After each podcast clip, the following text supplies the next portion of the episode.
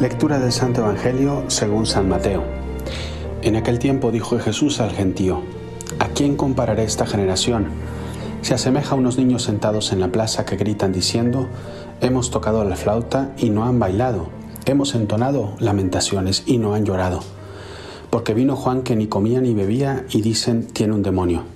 Vino el Hijo del Hombre que come y bebe y dicen, ahí tienen un comilón y borracho, amigo de publicanos y pecadores pero la sabiduría se ha acreditado por sus obras.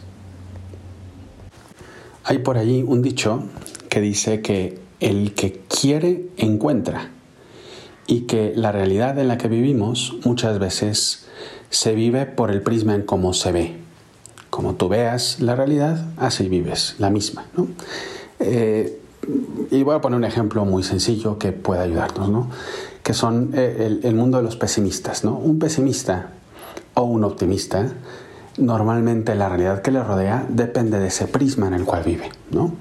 El optimista, todo es bueno, todo es grande, todo es increíble. Las personas que lo rodean normalmente son personas que aprenden a descubrir lo bueno de ellas. El pesimista es todo lo contrario. Absolutamente todo lo que pasa en su vida está mal.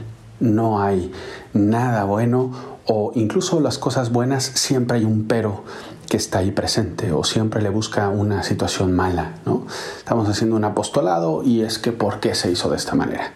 Estamos en una comida familiar y es que ¿por qué tuvo que ser esta comida y no otra, ¿no? Siempre son pero, siempre hay argumentos en contra, ¿no? Y, y lo triste, digamos, para el pesimista, es que todo, absolutamente todo gira en torno a ese prisma que se ve, ¿no? Y normalmente son personas eh, no digo que tristes, pero sí que tienden a esa tristeza.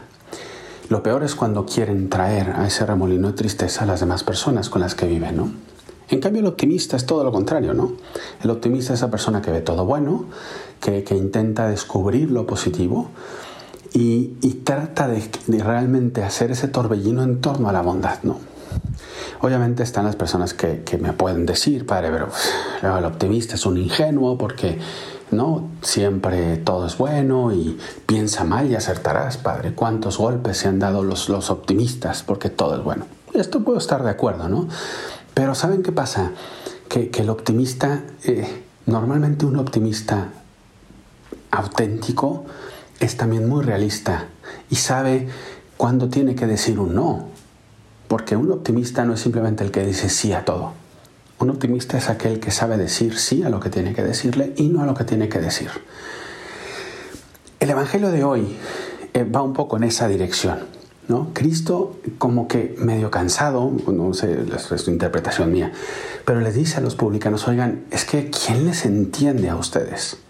¿Quién les entiende? Porque está Juan el Bautista, que es una persona con una austeridad muy grande de vida, y claro, debería ser endemoniado, no es posible que solo coma saltamontes para vivir.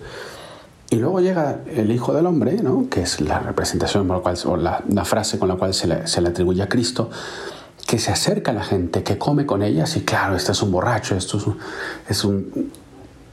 Y esa es, es la visión del pesimista, es la visión del que quiere encontrar los peros en todo lo que ve.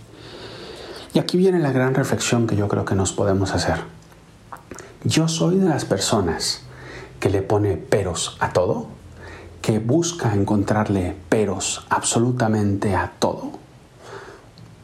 Mi familia es muy buena, pero este trabajo que estoy haciendo es muy bueno, pero Dios es increíble, pero porque a Dios también les ponemos muchos peros, muchísimos.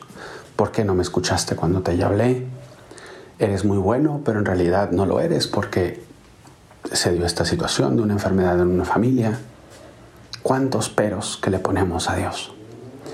Y Dios, Dios quiere sacarnos de ese, de ese círculo vicioso en el cual estamos metidos. Eh, con los fariseos es un poco duro y se los dice de esa manera, oigan, es que nadie les entiende. Y a lo mejor tú necesitas escuchar esto hoy. A lo mejor tú necesitas que alguien te diga, oye, deja de ser un dolor de cabeza para los demás. Deja de ser un dolor de muelas para los demás.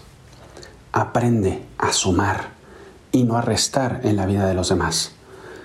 Porque cuanto más buscamos aprender a ver lo bueno de las personas, aprender a ver lo bueno de las circunstancias, va a ser incluso mucho mejor para nosotros porque vamos a vivir con tanta paz.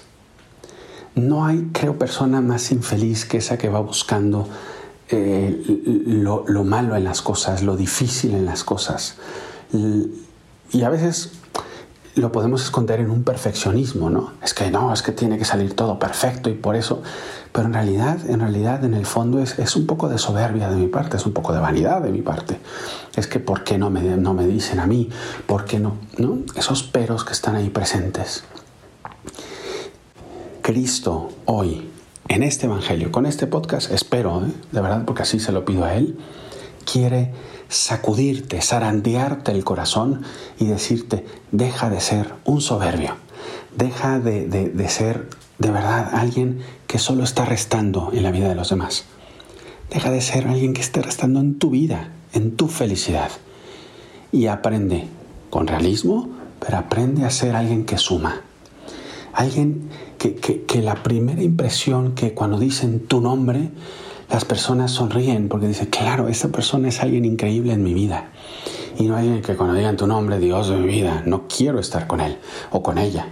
No, no, no, no, no, si es lo peor. O sea, ¿ves?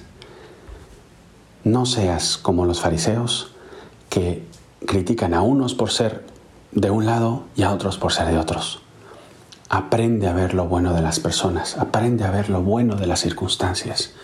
Y para eso pídele a Dios, porque es una gracia, es una gracia que necesitamos pedir. Y, saben qué, y, con esto voy a terminar, quiero ser más breve de lo normal, pero espero que les ayude.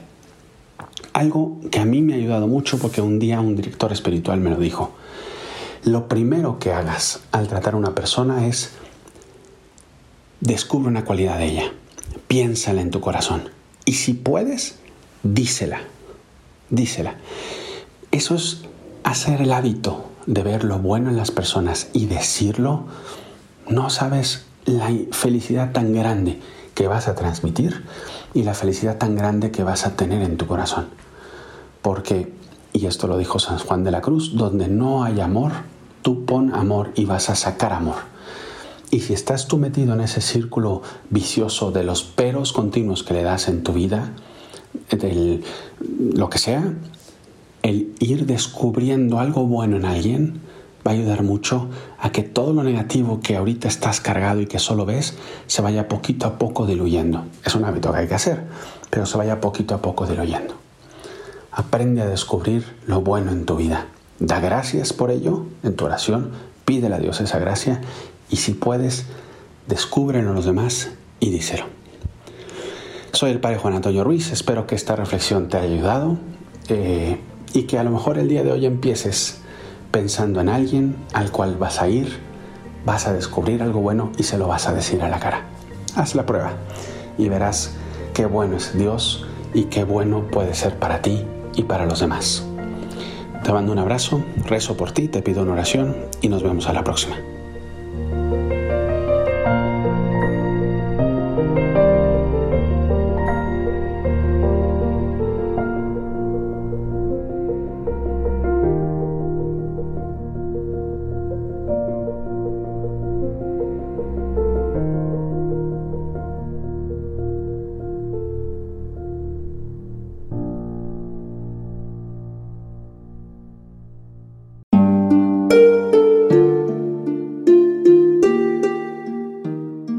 Hola, ¿qué tal?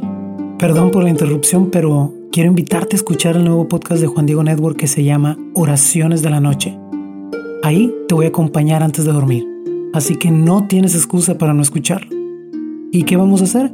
Pues yo te voy a ir guiando para que te relajes, te prepares para dormir y haremos una oración juntos. ¿Qué te parece? ¿Nos vemos pronto entonces? Escúchalo en tu plataforma favorita. Solo sigue el link en los show notes de este episodio. Oraciones de la noche. No lo olvides, ¿eh? Nos vemos pronto.